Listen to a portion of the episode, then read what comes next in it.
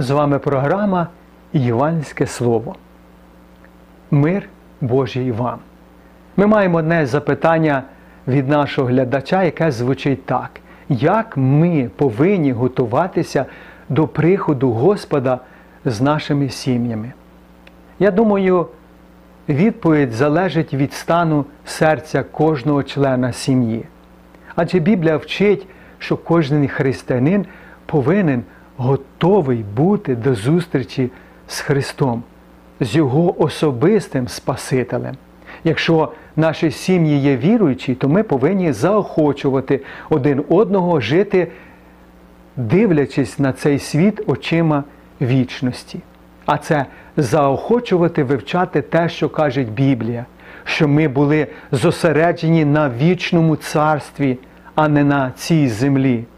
В нас буде набагато довший період часу, а це вічність для служіння Ісусу в наступному житті, на небі, ніж на цьому світі. Тому ми повинні використовувати це життя, наскільки це можливе для підготовки до наступного, кращого, вічного.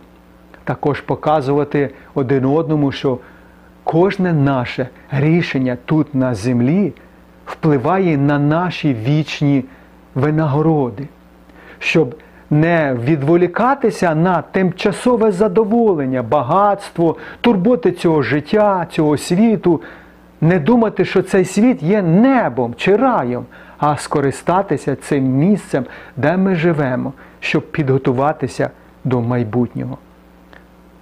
А якщо ж в нашій родині, в сім'ях є невіручі, нам залишається лише молитися та ненав'язливо звіщати Євангелію.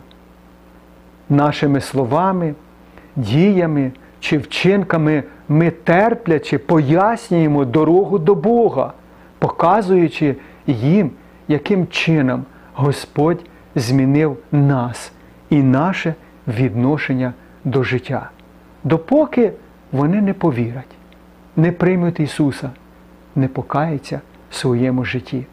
Бо життя не має ніякого змісту без Бога. Адже ми знаємо з Біблії, що відкриває Писання Бог.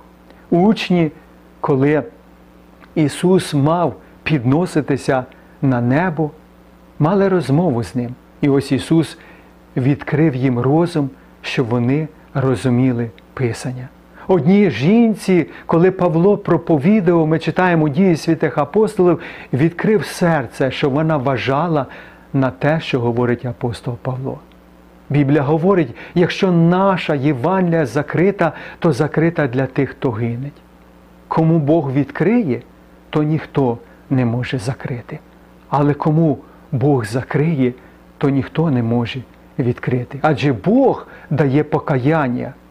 Не ми нашою молитвою змінюємо положення наших рідних, близьких, знайомих, але ми показуємо нашій молитві, хто це робить, в кого є джерело життя, хто міняє серце людини, хто є суверенний, незалежний Бог. І Він це робить. По своєму вподобанні. Ми лише показуємо нашу залежність від Нього, коли ми молимося і просимо про наші сім'ї, рідні та близькі. Тож давайте озброїмося такою думкою, жити на землі, дивлячись на цей світ очима вічності, готуючись до кращого, до зустрічі з нашим Господом Ісусом Христом. На цьому я закінчу нашу програму. Благослови вас Господь!